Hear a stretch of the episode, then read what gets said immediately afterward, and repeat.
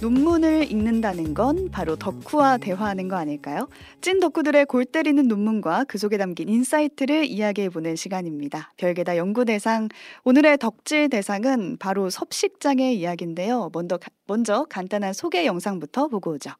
섭식장애란 음식을 섭취하는 것에 현저한 장애를 가진 모든 정신질환을 말합니다. 대표적으로 거식증과 폭식증이 섭식장애에 해당하죠. 섭식장애의 가장 큰 특징은 체중 증가에 대한 강박적인 걱정, 그리고 체형과 체중이 자신을 평가하는 중요한 기준이라는 점인데요. 정신질환 중에서도 가장 사망률이 높은 병이라고 알려져 있습니다. 실제로 10여 년이 넘게 섭식장애를 앓아온 연구자는 나를 버리고 싶은 게 아니라 어떻게든 붙잡고 싶었다며 논문을 통해 섭식장애 환자들을 이해하는 데 도움이 되고 싶었다고 말합니다.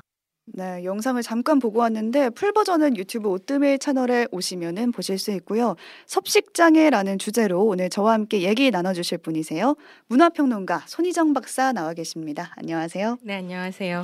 네, 오늘 주제가 벌써 저희의 세 번째 논문이잖아요. 네, 그렇습니다. 네, 조금은 무겁습니다. 음, 네. 방금도 영상에서 봤다시피 정신질환 중에 사망률이 1위다.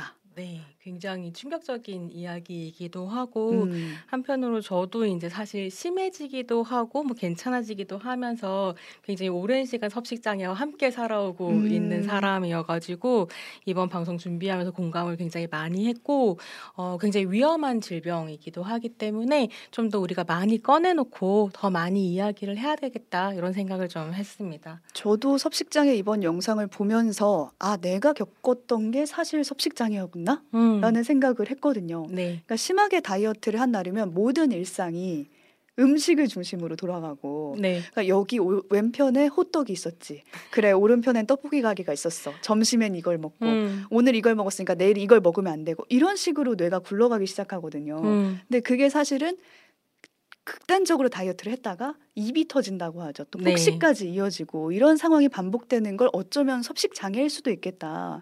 근데 이런 얘기를 우리가 어디 가서 터놓고 얘기하기가 참 애매하잖아요. 네, 그리고 많은 경우에 이제 특히 한국에서는 음. 섭식 장애가 질환이라고 하는 걸 잘 모르고 그냥 뭐 개인의 선택이거나 음. 특히나 젊은 여성들의 기행 정도로 생각을 하는 경우들이 있어서 더 얘기하기가 좀 어려운 부분이 있는데 음. 사실 섭식 장애 같은 경우는 정신 장애 진단 및 통계 편람에도 뭐 신경성 식욕 부진증, 뭐 신경성 폭식증, 폭식 장애 이런 식으로 등록이 되어 있는 질환이기도 음, 해요. 그래서 질환. 이걸 병으로 우리가 좀 이야기할 수 있어야 된다라는 생각이 들더라고요. 네, 오늘 처음으로 섭식 장애에 대해서 공부를 해보면서 질환으로 다뤘을 때 어떻게 또 해결할 수 있을 건지 그 방향까지 좀 얘기를 해보도록 하겠습니다.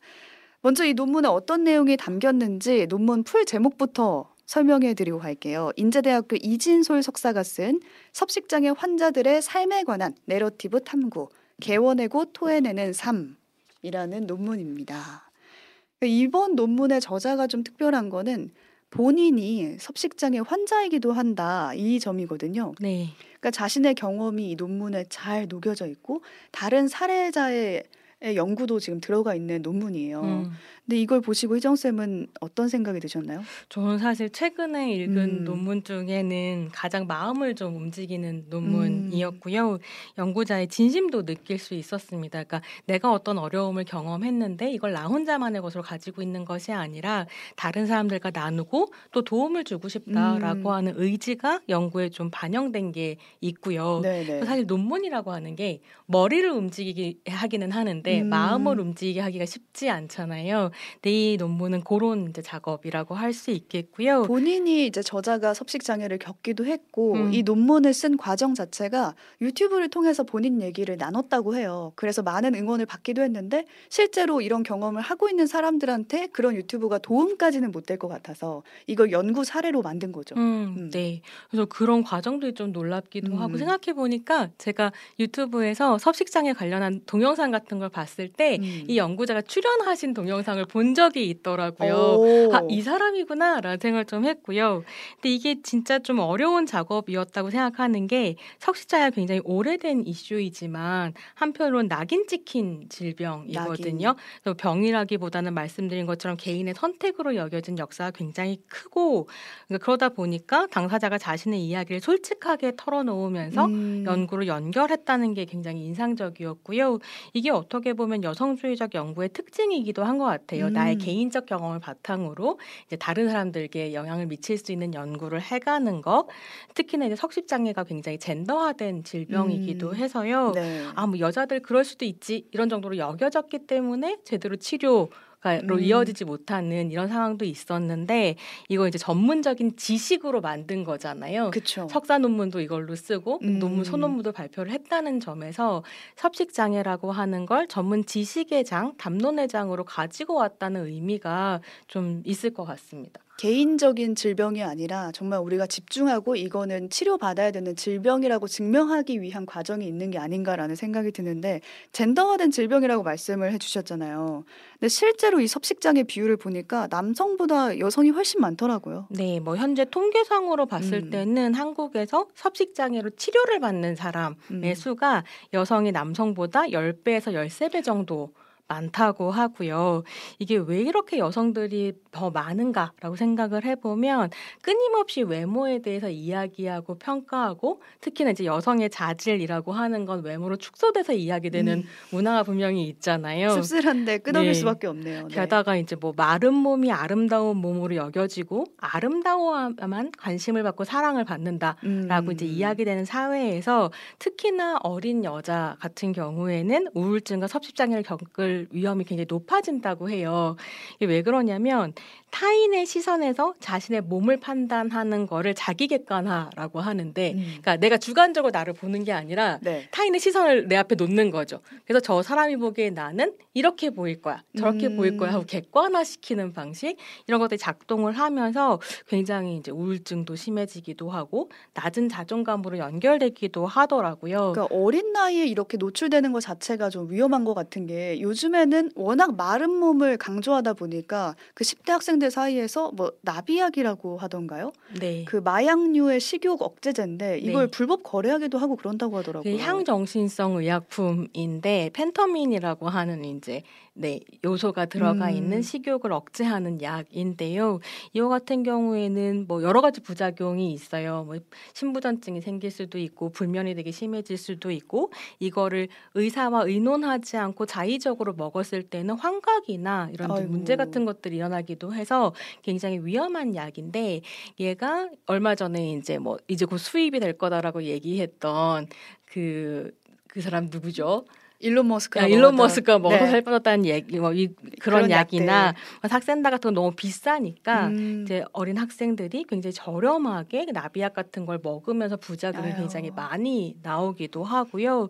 그런 것들이 좀 고민이 되는 부분이 있습니다. 근데 저는 조금 더 이제 말씀을 드리고 싶은 건 한 가지 염려되는 거는 음. 아까 이제 젠더화된 질병이라고 말씀드리면서 여성들의 유병률이 훨씬 높다라고 이제 설명을 드렸는데요. 이게 수치상으로는 그렇긴 한데 또 한국 사회 가 요즘에는 여성들에게만 외모 강박을 음. 주는 것이 아니고 남성들도 점점 점점 시선에 노출되는 경우가 많아지면서 사실은 남성들 사이에서도 섭식장애가 늘어나고 있을 거라는 염려가 좀 들기도 하고요. 저도 그 생각을 했어요. 음. 숨 숨어 있는 거죠. 워낙 숫자가 없기도 하고 없다라고 사람들이 생각을 하기 때문에 음. 남성 환자가 드러나질 않는 거죠. 더 말하기는 어려워질 음. 거고요. 그러니까 실제로 섭식장애가 한국에서 잘 연구가 되지 않거나 치료되지 않은 중요한 이유 중에 하나는 이게 너무 수치스러운 병이기 음. 때문이거든요.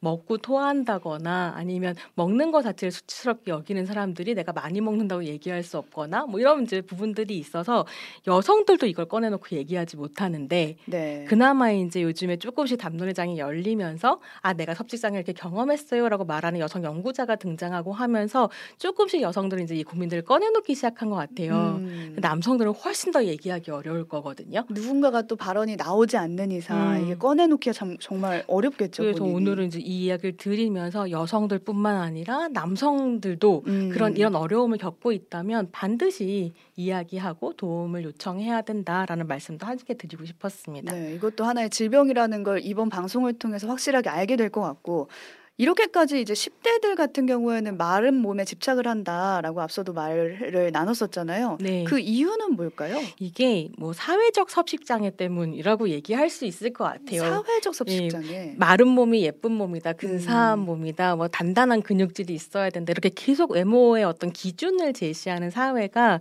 아마도 이런 것에 큰 영향을 미치고 있지 않을까 싶은데요. 그래서 이런 연구가 진행된 적이 있어요. 미국의 하버드대 의대의 음. 앤 버- 베커 교수 진이 남태평양의 섬나라인 피지에서 TB와 섭식장애의 관계를 연구한 연구 논문이 있거든요. TV와 섭식장애. 예, 피지가 이게 이제 작은 섬나라다 네. 보니까 1995년 이전에는 대부분의 집에 TV가 보급되어 있지 않았었던 거죠.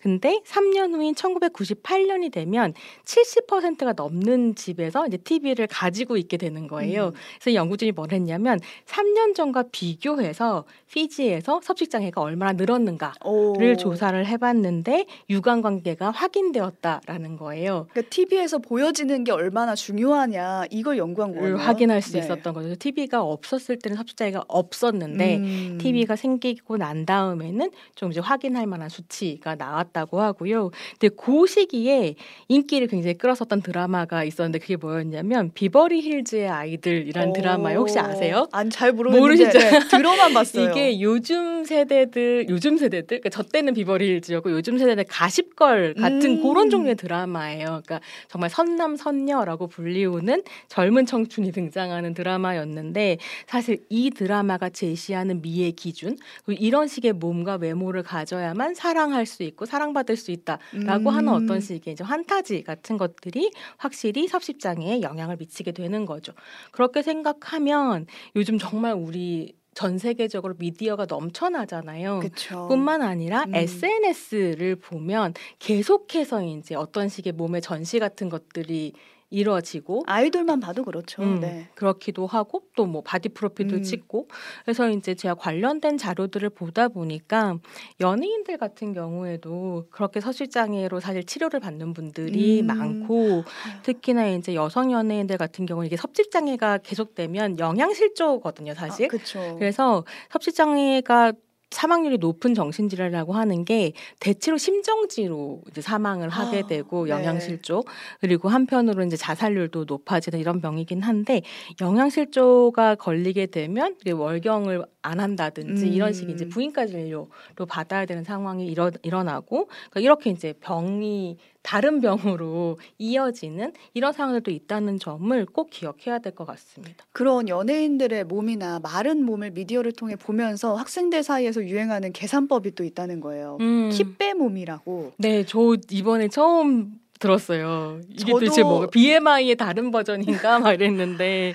이번 논문과 관련해서 이 내용을 보고 키에서 몸무게를 뺐을 때 125에서 30, 130이 돼야 된다 이 음. 말이거든요. 네. 그러니까 지금 들으시면서 한번 계산을 여러분이 해보시면 좋겠어요. 이게 165cm 정도의 키라고 한다면 몸무게가 35에서 40이 돼야 된다는 거거든요. 그러니까 이건 정말 말도 안 되는 거고 말도 안 되죠. 그러니까 이거를- 저, 저도 음. 계산을 해봤을 때 164거든요. 제가 키가 음. 그럼 몸무게가 적어도 39kg이 돼야지 음. 여기에 들어가는 거예요. 근데 그건 정말로 생활하기 어려운 사실은 그러니까 뭐 사람마다 개인차가 음. 있어서 또 뭐 체중이 낮아도 괜찮은 사람이 있을 수 있겠지만 평균적으로 봤을 때는 음. 좀 무리가 있는 몸무게고 이걸 실제로 얼마나 사람들이 이 몸무게를 유지하고 있는가도 사실 베일에 쌓여 있잖아요. 왜냐하면 그쵸. 사람의 몸무게라고 하는 건 밝히지 않게 음. 되어 있고 특히 뭐 여자 몸무게 물어보면 안 된다 이런 식으로 얘기하니까 그래서 환타지처럼 정해져 있는 숫자인 건데 요즘에 그래서 어떤 것들이 나오냐면 그러니까 운동 건강하게 해서 조, 건강한 몸을 음. 유지하자라고 얘기하는 인플루언서들 있잖아요. 네, 운동하고 어, 그런 분들이 뭘 하냐면 자기 몸무게를 있는 그대로 공개하는 유튜브 같은 걸 찍거든요. 음. 그러니까 이런 식의 유튜브 영상을 봤는데 여자 몸무게가 50이 넘으면 뭐라고? 라는 제목이에요. 그래서 그, 눌러보게 되네요. 어, 지금 뭐, 벌써. 뭐, 네. 뭐였는데 네. 눌러봤더니 뭐라고 이런 몸이야라고 얘기하는데 이 유튜버 같은 경우 55kg 정도는 되는 160이 좀 넘고 네. 그러니까 굉장히 근육을 가지고 있는 단단한 몸인 거죠. 표준이죠. 사실은 숫자가 중요한 게 음. 아니다라고 하는 걸 보여주는 이제 또 인플루언서들이 등장하고 있어서 음. 아 이건 필요하겠다. 왜냐하면 실제로 지금 초등학생 때부터 너무 학생들이 밥을 안 먹고 이래서 이제 10대 초반에서 중반에 있는 사람들도 거식증 치료를 하기 위해 병원에 오기도 한다는데 부모한테 집 끌려서 오는 거죠. 음. 밥을 너무 안 먹으면 보통 이제 의사 선생님이 그런 식으로 설득을 하는데요. 지금 안 먹으면 키가 안 큽니다. 그럼 또 이제 이 외모 기준이 되게 중요하기 때문에 키는 또, 커야 되고. 예, 치료를 하게 되는 음. 이런 경우도 있다고 하는데요. 그러니까 이런 것들 좀 극복하기 위해서는 아 몸무게도 다양할 수 있고 그렇죠. 숫자는 중요하지 않다를 보여주는 것도 좀 필요하겠다는 생각입니다. 그러니까 또 이런 섭식 장애가 너무 심각해지면은 용기를 내서 병원을 찾는 분도 계시대요. 음. 근데 막상 찾았는데 여기 가서도 상처를 받는다는 거예요. 그 의사가 찾아갔는데 아, 보기에는 그렇게 말라 보이지도 않고 아파 보이지 않는데 진짜 거식증이냐 음. 이렇게 묻는다는 거예요. 그러니까 거식증 자체가 마른 몸을 가진 그건 아닌 거죠. 이건 편견인 거죠. 네, 이건 굉장한 편견인 것 같고 음. 사실 비전형적 섭식 장애라고 해서 꼭 거식증을 앓고 있는 사람의 몸도 다 똑같은 모양이 아닌 거죠. 그래서 사실 이게 굉장히 어려운 부분은 뭐냐면 한국에 섭식 장애를 치료할 수 있는 병원과 전문가가 많지 않다고 해요. 네. 그러니까 이걸 병으로 생각하지 않아 왔었던 역사도 길고 한편으로는 섭식 장애가 정말로 치료하기 어려운 질병 이라서 음. 뛰어드는 전문가도 많지 않은 상황이라고 전문가들 얘기를 하더라고요. 실제로 한국에서 연구가 되게 늦게부터 시작이 됐더라고요. 음. 여기 참고 문헌에 보면은 논문 그 일본 같은 경우에는 1960년대부터 섭식 장애를 연구했거든요. 근데 우리나라는 2000년대 후반부터 연구가 돼서 음, 아, 왜 한국에선 이렇게 연구가 충분히 되지 못했을까? 이런 음. 의문이 들거든요. 그러니까 환자들이 자기가 섭식 장애인 걸 인지하는데도 사실 오래 걸리고 음. 담론이 거의 없으니까 그리고 그걸 이제 이게 치료할 만한 병이다라고 하는 관심을 갖는데도 좀 시간이 오래 걸렸던 거 아닌가 음. 라는 생각이 좀 들기도 하고요. 그러니까 그래서 이제 논문에서 하고 있는 이야기는 어 그렇기 때문에 더 많은 이 일을, 일을 경험하고 있는 당사자들의 이야기가 좀 들릴 필요가 음. 있고 그리고 섭식 장애에 대한 편견이나 오해 같은 것도 이걸 통해서 없애갈 필요가 있다 이런 것들 강조를 하거든요. 좀 인상적이었던 건 저도 섭식 장애에 대해서 오해를 하고 있었다라고 생각을 했었던 게 오. 많은 사람들이 섭식 장애는 그저 다이어트 때문이고 마른 몸에 대한 강박 때문이다라고 생각하고 있지만 실제로 그 섭식 장애의 이면을 들여다보면 훨씬 다양한 이유들이 있다는 거예요. 이 논문에도 연구를 했잖아요. 네. 섭식 장애를 겪고 있는 참여자 3명을 연구를 했더니 각자 너무나 다양한 이유로 트리거가 돼서 섭식 장애를 앓게 됐더라고요. 음, 그래서 그게 정말로 좀 인상적인 음. 부분이었고요. 그러니까 섭식 장애라든지 아니면 요즘에 또 언론에서 되게 쉽게 프로아나라는 단어를 뜯어다가 아주 마른 젊은 여성들의 몸들을 막 이렇게 볼거리로 전시하면서 음. 요즘 10대들이 이런다더라, 20대들이 이렇다라고 기행인 것처럼 보도하는데 그 보도의 이면에는 얼마나 깊고 넓은 삶의 이야기가 숨겨져 있는가. 음. 라고 하는 걸 좀 봐야 될 것 같고 그래서 지금 논문에서도 뭐 자기 인생을 컨트롤하고 싶기 때문에 혹은 어머니와의 관계 때문에 뭐 여러 가지 이유에서 음. 섭식 장애를 경험하게 되기도 하니까요 그런 사연들에 우리가 귀를 기울이는 것 그래서 섭식 장애를 앓고 있는 사람들이 수치스러워하거나 스스로에게 낙인을 찍는 방식이 아니라 꺼내놓고 이야기하고 치료 당당히 치료받을 수 있는 질병이다라고 하는 걸 그러니까요. 인식할 수 있는 이런 문화를 우리가 함께 만들어갔으면 좋겠다는 생각이 저도 이 논문 들으면 읽으면서 음, 좀 했습니다. 네, 이 논문에서도 아예 이 섭식 장애를 음지의 질환이라고 설명을 하고 있어요. 그러니까 남들한테 내가 섭식 장애가 있다라고 설명하기보다는 아, 속이 안 좋아서 이런 식으로 음. 둘러댄다는 거예요. 근데 그럼에도 불구하고 내가 섭식 장애를 알게 됐다. 그럼 알게 된 다음에 치료를 받아야 될 텐데 음. 저는 그 다음 스텝에 대해서 너무 어, 어떻게 해야 되지? 이런 멍한 감정이 들거든요. 이 정신질환이니까요. 정신과를 가보시면 될 것 같아요. 근데 음. 제가 이제 섭식장애 관련해서 보다 보니까 특히 거식증 같은 경우에는 본인이 모르는 경우가 많대요. 내가 거식증이라는 걸. 알게 되기까지가 굉장히 오래, 오래. 걸리고 그래서 이제 가족들의 손을 잡고 오기도 음. 하고 그렇다는데요. 그래서 이제 병원에 가서 치료를 받고 스텝을 시작을 하면 그래도 조금씩 조금씩 호전이 되기도 하고 음. 근데 섭식자가 워낙에 치료 치료가 어려운 질병이기 때문에 긴 시간 꾸준히 이제 치료를 받아야 하는 질병이기는 합니다. 네. 그리고 아주 심한 경우에는 입원 치료도 해야 되는 상황이기도 해서요. 섭식 장애가 약물로 치료되는 건 아닌가요? 약물 치료는 안 된다고 하더라고요. 그래서 오. 뭐 전문가 얘기를 보니까 인지 치료를 하고 습관을 바꿔가고 그 끊임없이 이제 먹는 것을 받아들일 수 있는 몸으로 만들어가는 이 과정이 필요하고 아. 이게 꽤 긴 시간이 필요하다는 거예요. 재발률도 높다고 하더라고요. 네, 그 특히나 이제 입원 치료가 음. 필요한 건 삼, 삼시세끼 잘 먹고 간식도 챙겨 먹게 옆에서 이제 돌봐줘야 되는데 음. 그러고 난 다음에 먹고 난 다음엔 토하지 않도록 또 두 시간은 지켜봐야 되는 거죠. 어. 그래서 굉장히 이제 관리가 촘촘하게 들어가야 되는 질병이기도 한데 그래서 문제가 뭐냐면 치료비가 많이 드는 병이기도 하다는 거죠. 입원 치료 받아야 음, 되니까 입원도 네. 봐야 되고 길게 걸리기도 하고 걸리고, 네.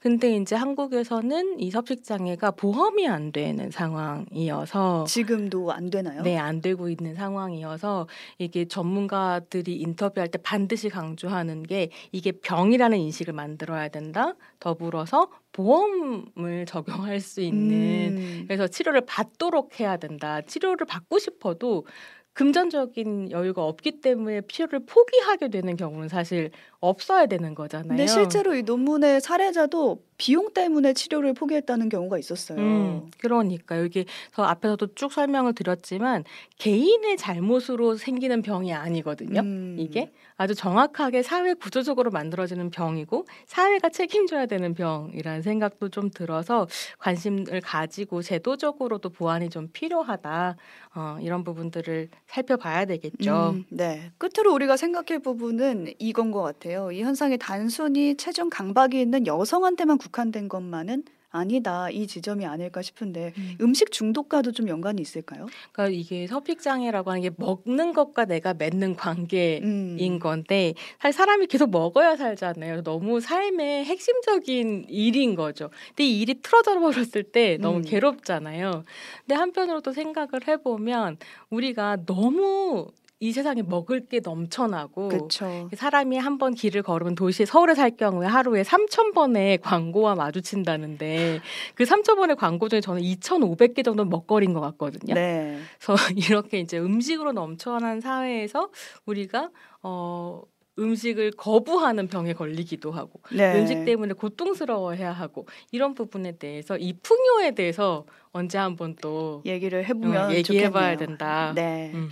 오늘 여기까지 나누겠습니다. 손희정 박사와는 여기서 인사 나눌게요. 고맙습니다. 네, 감사합니다.